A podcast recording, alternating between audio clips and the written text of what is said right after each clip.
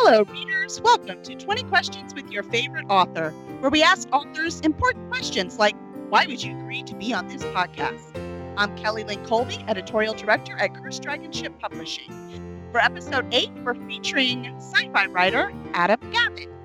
Adam Gaffen is in no particular order a father, husband, author, and chef. He was born in Maine and lived there most of his adult life before moving to Colorado with his wife, five dogs, and five cats. He counts Robert Heinlein among his greatest writing influences. He's proud to be a member of the Heinlein Society. Other influences include David Weber, John Ringo, Douglas Adams, and Westlake's Dortmunder books. He is currently working on the fourth in the increasingly popular Cassidy Chronicles and hopes to have it released this spring. Fans are welcome to contact him through Facebook or Instagram, where he doesn't hide behind an alias. So it's adam.gaffen on Facebook and Adam Gaffen at uh, in, on Instagram. So, welcome, welcome, Adam. If he's not your favorite before, he will be after. Thrilled to be here tonight. Yay! So good to see you. Um, so we have lots of very important questions today. I hope you did your research. Wait, research? Yeah, you you got the brief I sent you, right? Um, I have five dogs. They ate it. and you know that's one way. That's one way to keep track of that. No homework. We're right. right. yep. Uh, that's funny. Yeah, but five dogs and five cats. You balanced. I think that's very clever. Um, it wasn't intentional. Um, at, at, one point, I think we were up to 13 cats, but that didn't last very long. That's way over critical mass. So. Yeah, we have two cats, and they like to try to kill each other. I don't know what we would do with 13. Yeah, no, it it it, it wasn't pretty for, but they all all the ones that are no longer with us found good homes. Good. So. That's the important part, right? Yes. That's what matters. Well, we have some questions for you today, and of course, I'll pull stuff out of the chat. So, chat, if you have any questions, go ahead and put them down. Um, actually, we have one right now, and okay. we have um, David wants to know because Dave is from Maine. Oh. So he wants to know that do you drink Moxie? Um, not usually. Once in a great while, I'll have a can of it just to remind myself why I don't usually drink it. okay, so from all of us not from Maine, what's Moxie? Uh, oh boy. Uh, think of the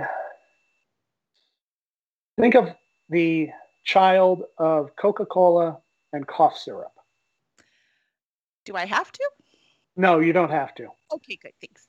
Um, but there's a town in Maine. Uh, is it Lisbon Falls? Dave can probably check me on it. Uh, I think it's Lisbon Falls where there's a Moxie parade and weekend every year, which is it just celebrates Moxie. How funny. The things you learn, man, the things you learn. Well, let's see. We have more questions for you, just as important as Moxie. So, my first one is the question that readers tend to ask writers. So, the very first one is always where do you get your ideas? Um, well, for the people who haven't read my books, uh, the, the two main characters, Cass and Ken, uh, Ayana Cassidy and Kendra Cassidy, um, are very determined women. And when I, I took about a month off when we moved from Maine to Colorado just because it took that long and you know things were packed up.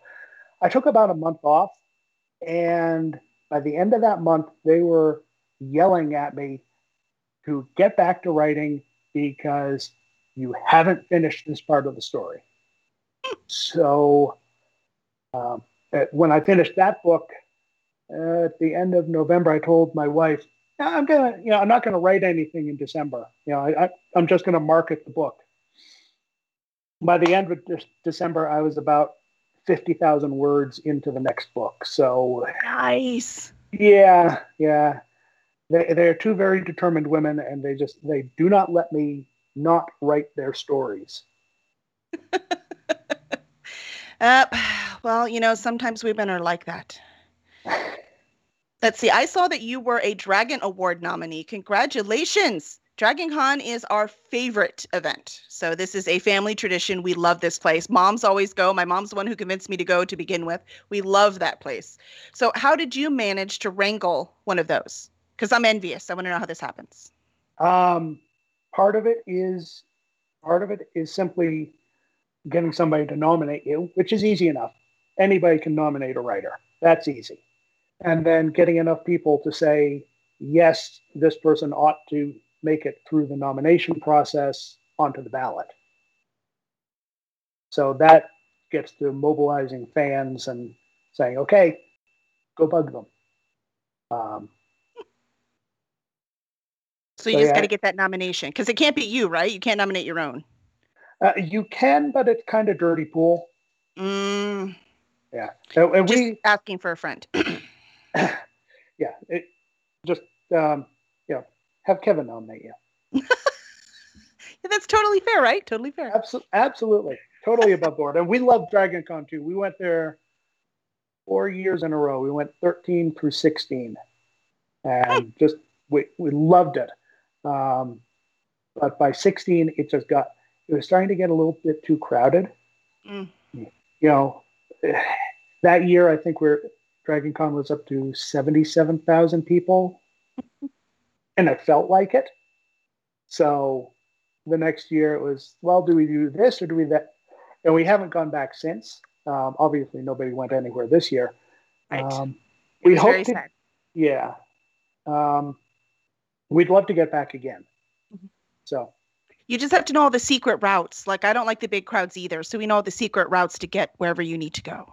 Oh, it's not the getting from point A to point B because I, you know, I'm fairly decent with directions, but you know, and I, you know, the go over here and turn left when you think you ought to turn right because that way is better. Yeah, no, that that's fine. It just the queues, the massive throngs of queues, because sooner or later you get to your destination along with three thousand other people. That's in true. A, in a room. yeah, the full. elevators are a ride all into themselves. It is true. Oh, yeah, we don't yeah, we don't do elevators. We don't even stay in downtown Atlanta. We usually stay out at the airport. Oh wow. We'll stay out at the airport and we take the subway in. Yep. Because it drops you off right. Yep. Mm-hmm. Drops you off right at Peachtree, and oh mm-hmm. look, there we are, right in the middle of things. And it's it's quiet. You don't have to. you know, you, you don't have, have to fight for an elevator. I would know what that's like. Yeah, and it's uh, you know, speaking as an independent author, you know, it's a lot easier to spend 75 bucks a night on a hotel room than 750. Oh, no, we never do that. We get kind of, we have a legacy room. Oh, well, yes. Yeah. Yeah. My, my Zafo is magical when it comes to finding ways, and he found a legacy room, and we're never letting it go. Good plan. Mm-hmm, mm-hmm. But the elevators are not fun, so I'm not sure it's such a good plan. it's like you have to take everything with you out of your room because you have no idea when you're going to make it back in there. Right. But eh, it's an adventure. We love it. Yes. All right. So someone needs to nominate our books. Okay, I got it. We're going to make this work. So, next question What is your potluck go to? Ooh. Um, all right. Haven't done a lot of potluck lately, or even before this this year, but um, arancini.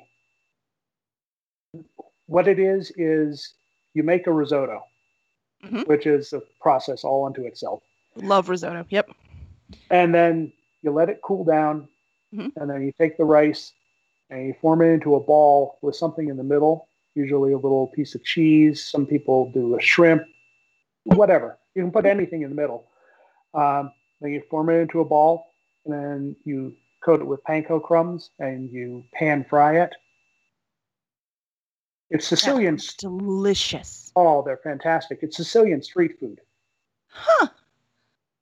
That sounds amazing. I'm gonna have to try. We eat a lot of risotto, so I always have leftovers. So that it's one of my favorite dishes to make. Yeah, I have.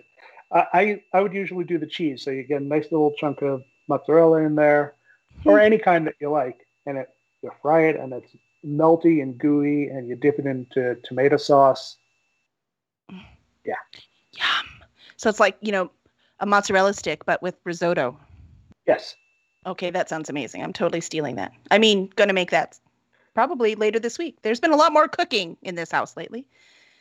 Go figure. Uh, that was a good answer. What was it called again? Arancini. A R R A N C I N I. I do regular food posts. Don't be surprised if that shows up now. You're going to see it. Um, let's see. We had another main question. Ooh. Let's see. This one's from Kevin. He's from Florida, so he has a main question for you. He wants to know Have you ever left a frozen deer on your roof? Uh, no. No, but one of our dogs brought back a leg of a deer. We don't know where the rest of the deer is. Never did. but he came back with he came back with a leg and he gnawed on that thing for weeks. He was thrilled. Oh, he must have been so proud of himself. He was. Absolutely. yep. I mean, that could still happen in Colorado, right? I mean, this this is not a just a Maine thing. Oh no, no. We've been told, even though we live in a small city, we've been mm-hmm. told that the alley behind our house, um, you don't put your trash out the night before because bears regularly walk through the alley. Are you in Colorado or Alaska? I'm confused now. uh, yeah, you always had to watch out for bears on garbage day. That's hilarious. Colorado's an interesting place. Let's see. If let's see in the Cassidy Chronicles, so that's your amazing series with that gorgeous cover behind you. Uh, you have the U.S. chopped into smaller countries mm-hmm. along uh, what I have to admit seem like very logical borders, by the way. So I think that totally makes sense. And yet you still have technology advanced through the turmoil. Like we didn't stop and we didn't go backwards; it kept advancing. So how did you manage to balance that? Uh, well, mostly by skipping over it. Um, but seriously, technology, the, the breakup of the United States that I posit, and it's mostly outside of the books. It's referenced here and there, uh, especially in the first one. Mm-hmm. But it's mostly outside of the books. But the breakup was mostly peaceful. It was, you know, or it, if there was a war, it was very brief. It was because they just said, fine, go away. We don't want to deal with you anymore. There weren't any protracted wars, but it is a um, it is a known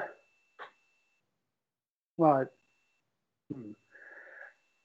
it is known to happen that during wars technology advances faster than during times of peace. So if you look back at World War One, World War Two, technology advanced hugely quickly. At the beginning of World War II, you had um, people flying around in biplanes still. By the end of World War II, you had people in jets. And that's just Good one point. example. Mm-hmm. Um, Good point. Yeah. Uh, I don't know. For me, I just think if like the United States went to a big war, that it would like go. We would slow technology down. So I guess that makes sense. It it does advance as long as you have the money behind it. Right. And mm-hmm.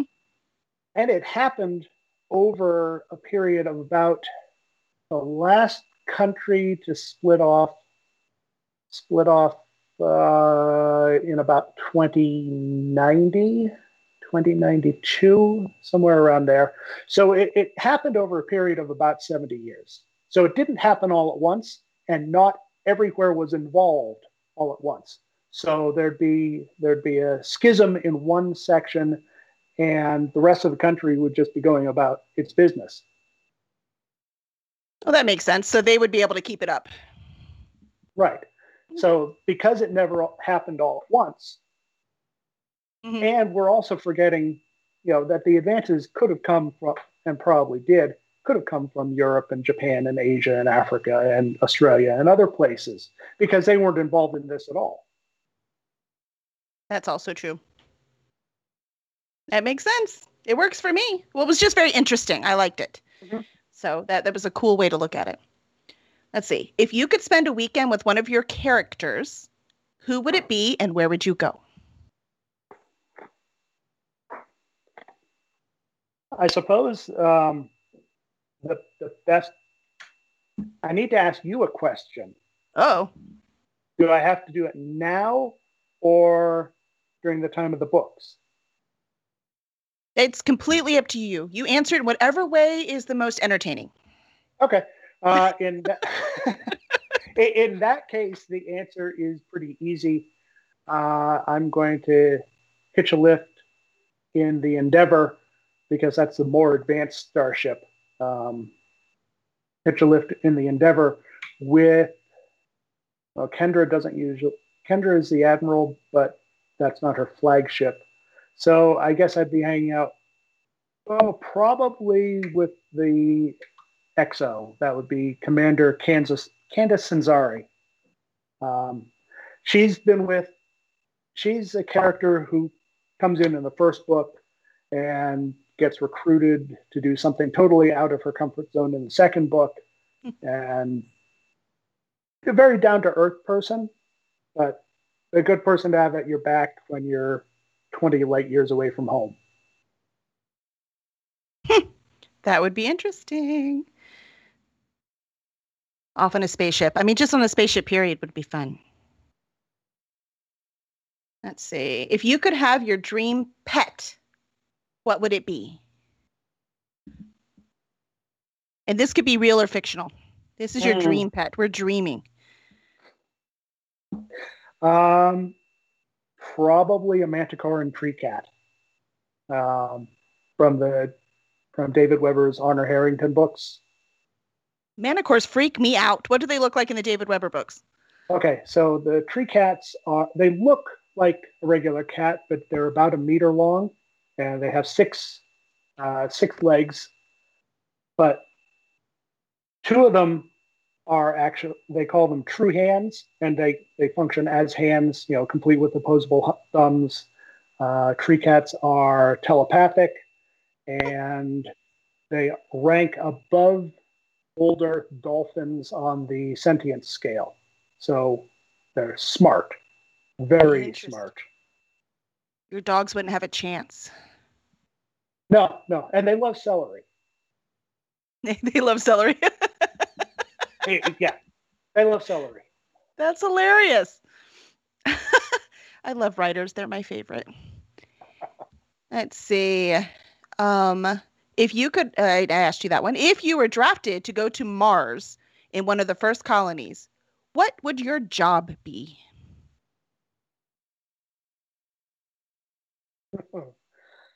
in one of the first colonies. Oh boy. I know it's a um, tough one, right? I like this question. It's brand new. That's a good one. Thank you.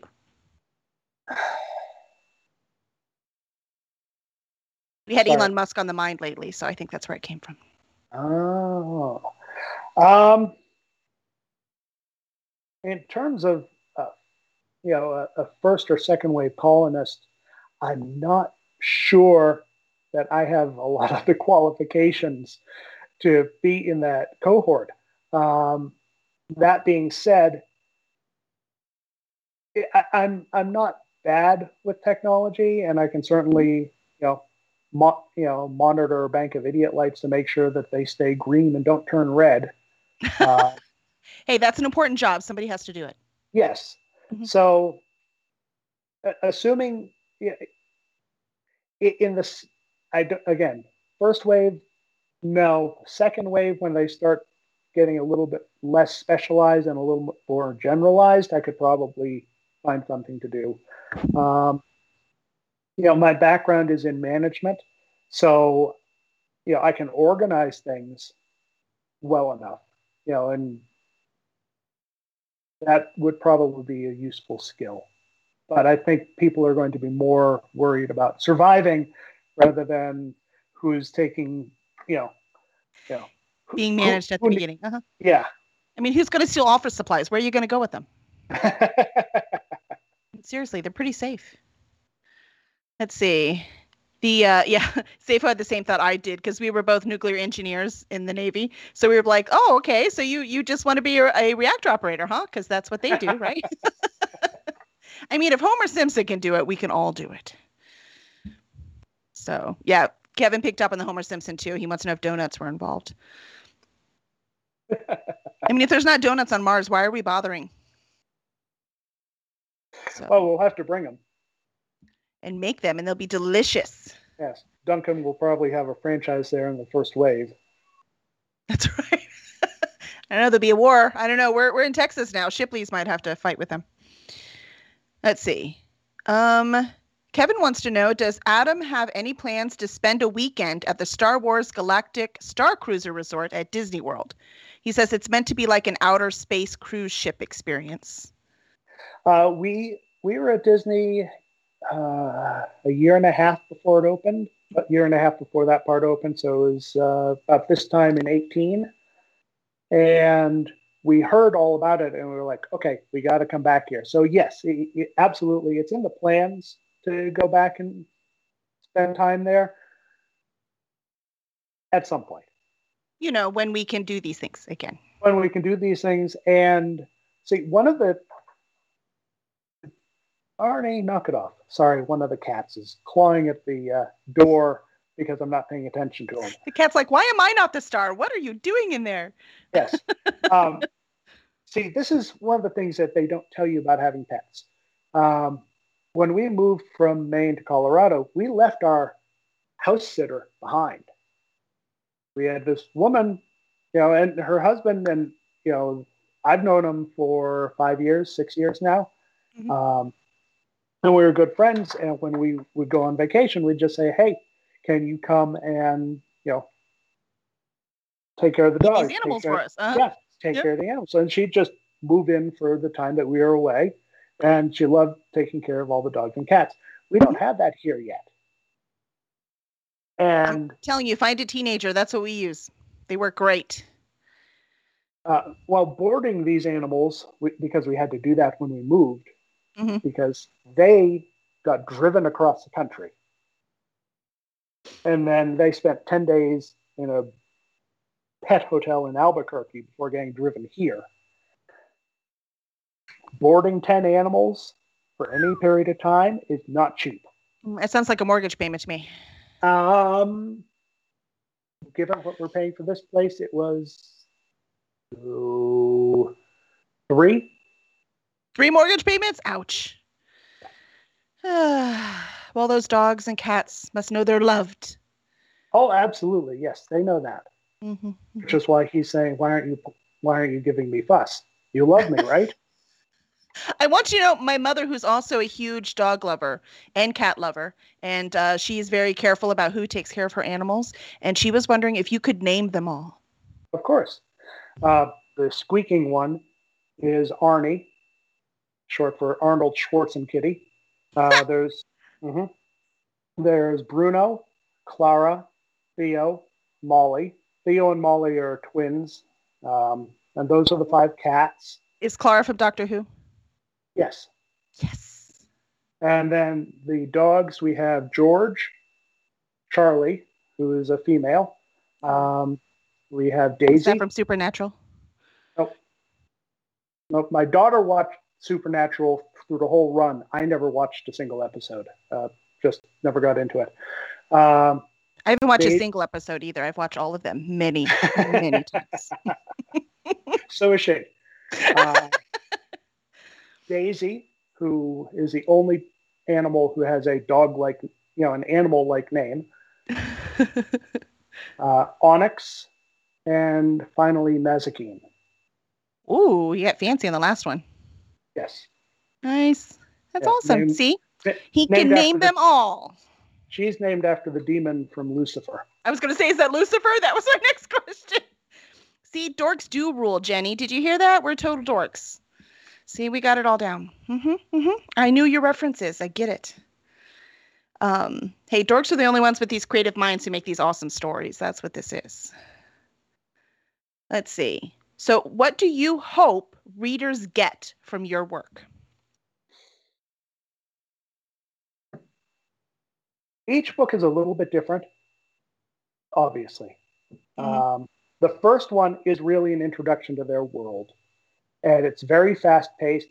But I throw a ton of pop culture references in there. It's it's virtually an homage to science fiction writers and television shows.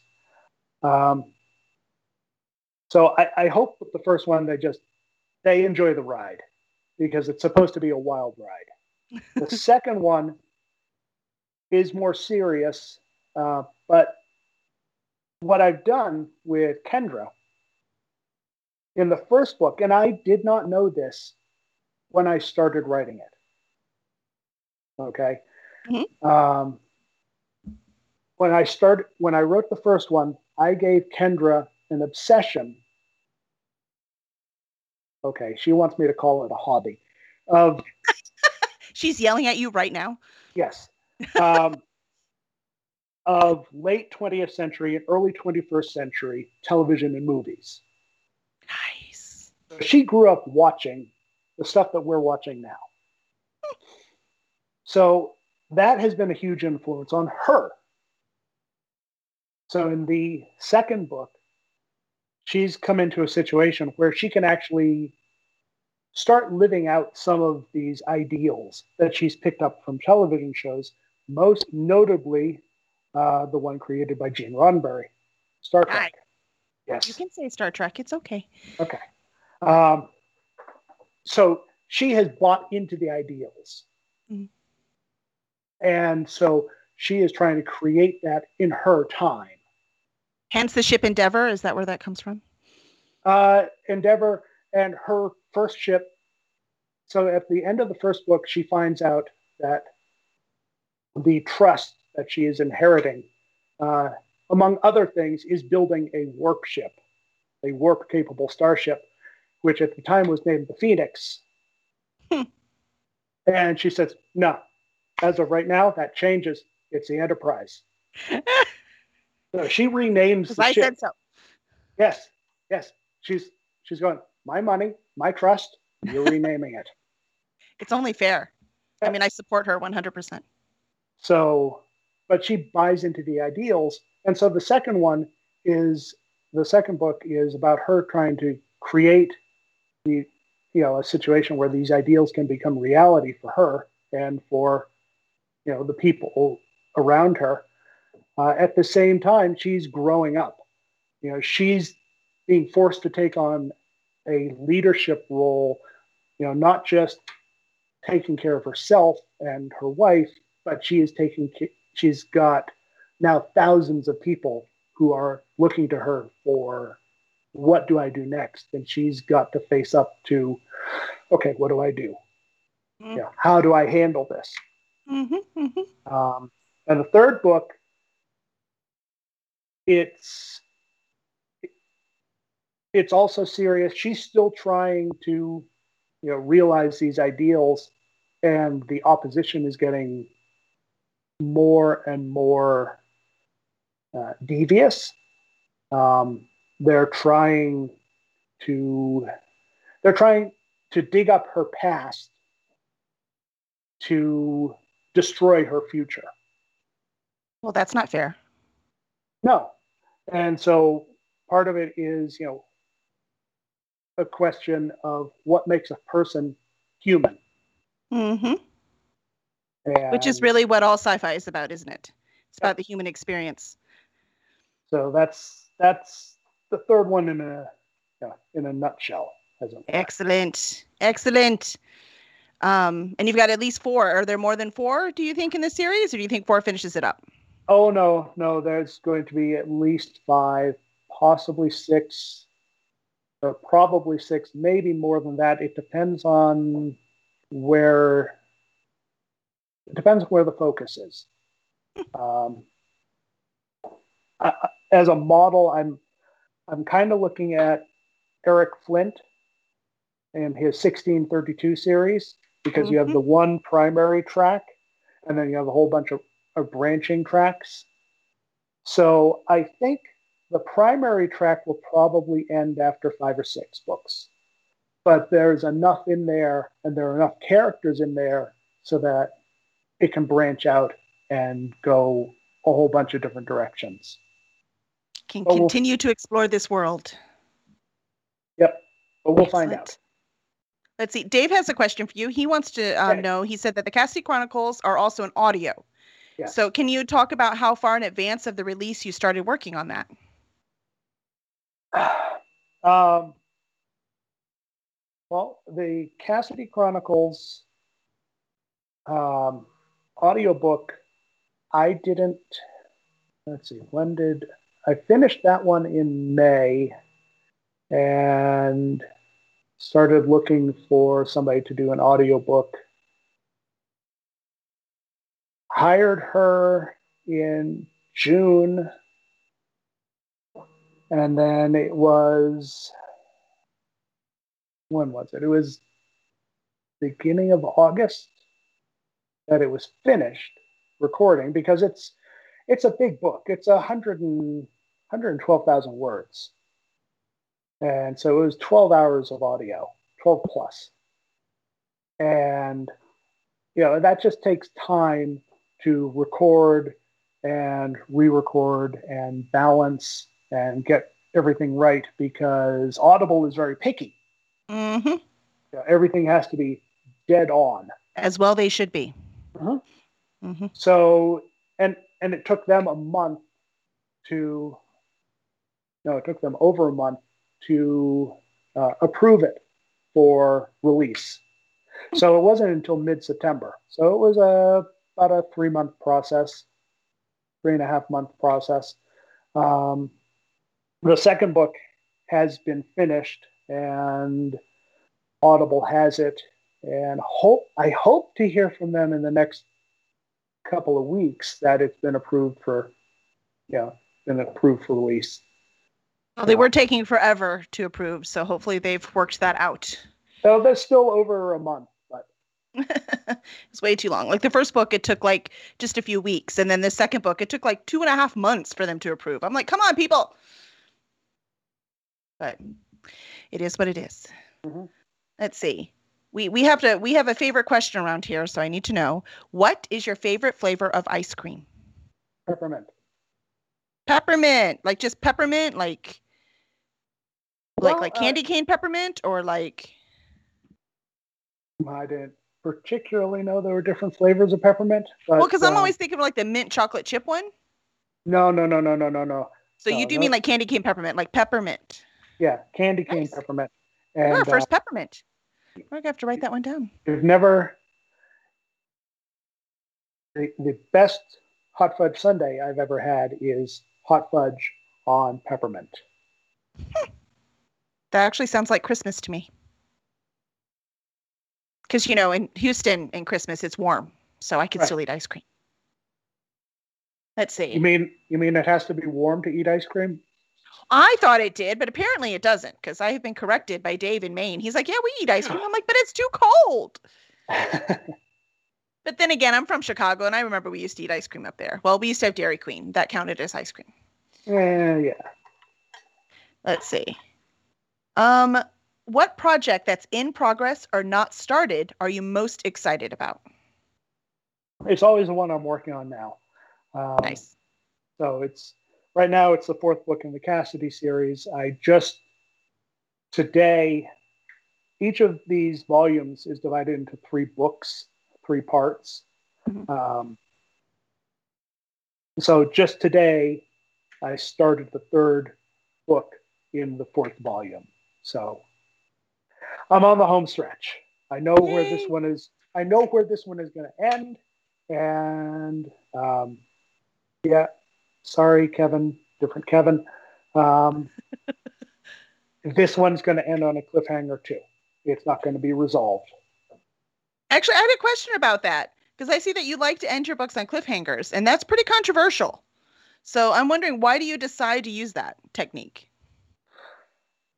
Because if I didn't end it on a cliffhanger, well, the first book, you know, the, each book would be this big. You know, there is no, there is no clean stopping point. The first, the first book there was because honestly, when I finished that book, I didn't expect there to be a second book. I thought, okay, I've told the story, I'm done. Even at the end of the first book, there's even a little epilogue saying, you know, the kind of what happened to everybody afterwards. hmm Um, and then the second book, I, I started to write something else, and it just didn't. It it wasn't quite working. There were a lot of problems. And then I thought, well, if I drop it into the Cassidy universe, then all the problems are solved. Hmm. It solves all. So it turned into another Cassidy book. And so this one, the second book, kind of has an ending. It, it, it could stand alone. You could stop reading at the end of that one, and there's enough of a resolution so that you'd say, all right. Uh, the third one is definitely not, yeah, it, it's definitely a to be continued because there are just so many threads that I started going in that. Mm-hmm. Um, that it, it couldn't, there is no place. I could have stopped it anywhere and it would still be incomplete. So I stopped it after a very dramatic moment. I stopped it after it. I resolved the dramatic moment. Mm-hmm. You know, it's not you know, it's not like a TV cliffhanger where the door opens and somebody points a gun in and you don't know who's going to get shot. Um, That's good because that just makes readers mad. So does. good, good choice. Good choice. So I resolved that. Good. Um, but there are all these loose threads. Mm-hmm. So now the fourth book, I'm pulling some of the threads together and making a pattern out of them so that people can see where it's going, but it's not going to be resolved. Uh, from that, you know, I'm kind of taking after the Dave Weber books, on the Honor Harrington books, mm-hmm. because that is just this huge arc. You know, it's 20 books, and it tells, you know, each one is an episode, yes, but you know that there is stuff that's not done.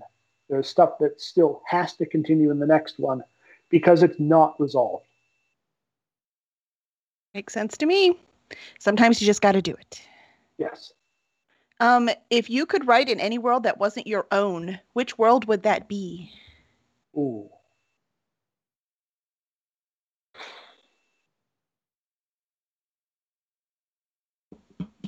Hmm. So we're talking about some other writer's universe or some mm-hmm. other. Okay. Yep. Any of them. Uh, it could be TV, movies, writer, whatever you want. I'm actually going to grab onto Heinlein's later works uh, because he introduced a concept of what was it? Multiple pantheistic solipsism, which is the world is myth. So every every writer who writes powerfully and gets a big following, the Oz books, the Edgar Rice Burroughs Tarzan books, or the uh, or his John Carter of Mars books. Mm-hmm. Um, nowadays, you know the the Tom Clancy books and the Clive Cussler, Dirk Pitt books. Every time a writer creates one of these powerful universes, he's essentially writing it into reality. And somewhere out there, separated from this universe by a, a geometric trick, is that universe in which we're their fiction. I so, feel sorry for whoever's reading mine. It's pretty boring. So uh, at the end of at the end of the cat who walks through walls. Was it the cat who walks through walls? No, sorry, it was the end uh, of To Sail Beyond the Sunset. He actually has characters from across the pantheon of science fiction because they've all been created. Interesting. And they've figured out a way to cross the boundaries of the universe. So if if I can be in one universe, I would be in that one because that gives me access to all of them. You can meet all your heroes. Uh, and I can listen to their stories. that would be fun.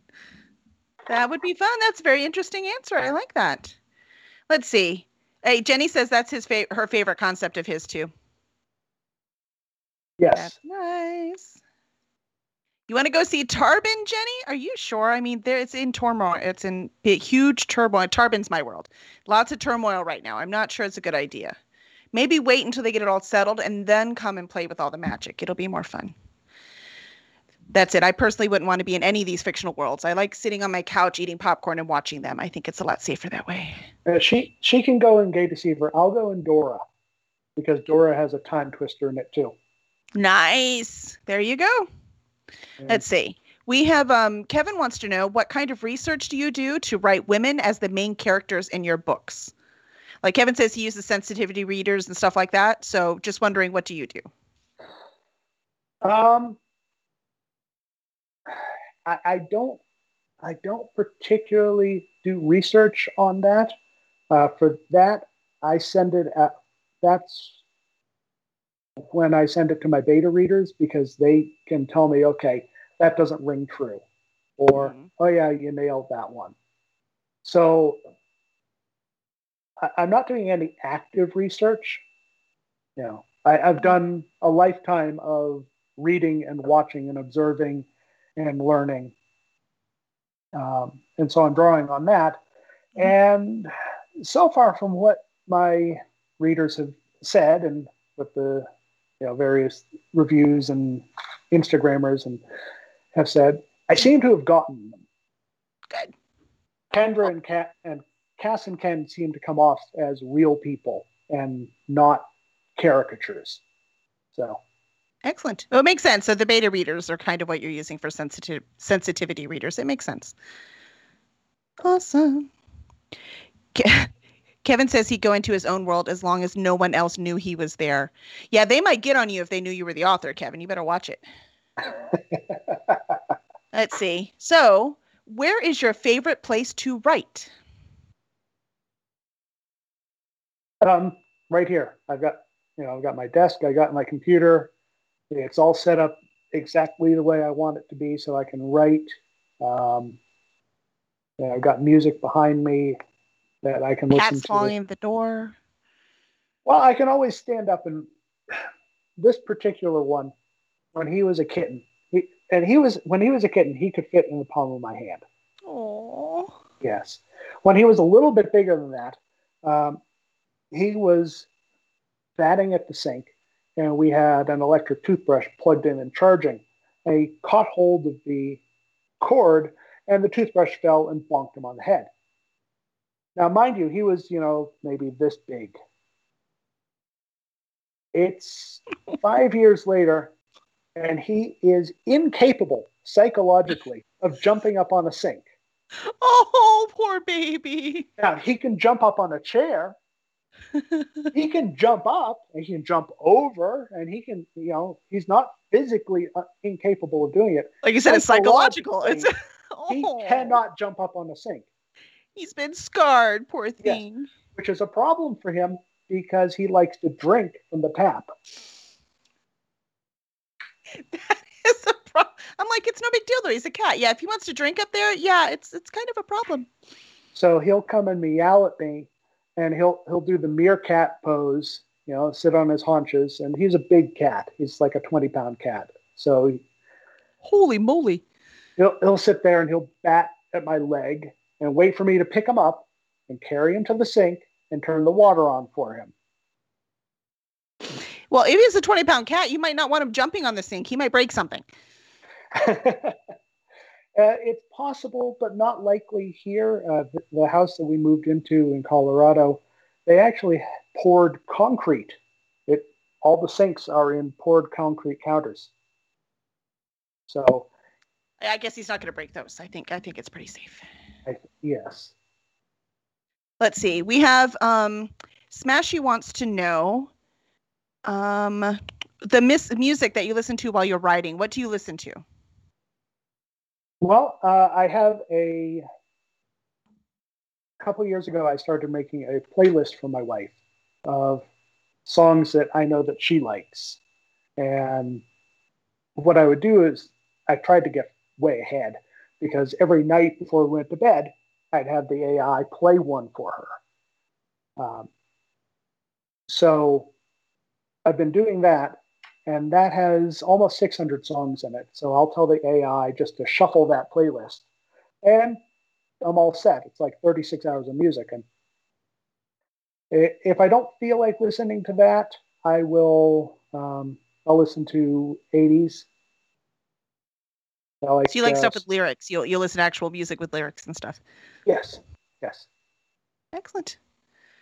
Very cool. Well, that's actually our 20 questions. So for the last bit, I'd like to know what are you promoting right now? Right now, um, so the third book, of which I don't have my author copies yet. It is the one thing I that they are so slow about. Mm-hmm. The third book, which is hey, it's up on the screen right now, Measure of Humanity, just came out in December, and that's one I'm really excited about because, like I said, it it takes the story in another direction. It takes it it examines some deeper concepts. The first book you could say was Cass growing up because she had to go from very sheltered to dealing with the world that wanted to kill her. Um, Mhm. The second book is about Kendra growing up because she had to go from okay, she was taking care of Cass, and now she's got to take care of thousands of people. And she's got to deal with the fact that as the leader, and as the leader of a group that is in conflict with another group, Mhm. sometimes what she's going to tell these people is going to get them killed. And she's got to learn how to deal with that. Um, and then the third book gets beyond those, you know, gets beyond the personal growth and is trying to force some growth on humanity. Hence the title, The Measure of Humanity. Excellent. And for all of the new fans that you've made tonight, where can they find you? So the best place to go is going to be the website. It's www.cassidychronicles.com. Um, I have a blog going up there with plenty of posts. I put snippets up there from the work in progress, and that's the only place they're going to be able to see those. Uh, I have, I'm going to have an author. I do author interviews with other sci-fi and genre authors. Nice. Yeah, So how'd I do? How'd I do then? For the interview, How did it how'd it go? How'd it go? it went great. Yay. Awesome. So, for everyone, please make sure to um, read Adam Gaffen's books and review them because that's the best thing you can do for your author friends. Absolutely. And please review this podcast wherever it is you get podcast or subscribe on the YouTube channel or follow us on Twitch. So, thank you so much for coming. And we will see you next time where we have Raymond Bolton as our guest. Ooh, I'll have to tune in for that. He's pretty awesome.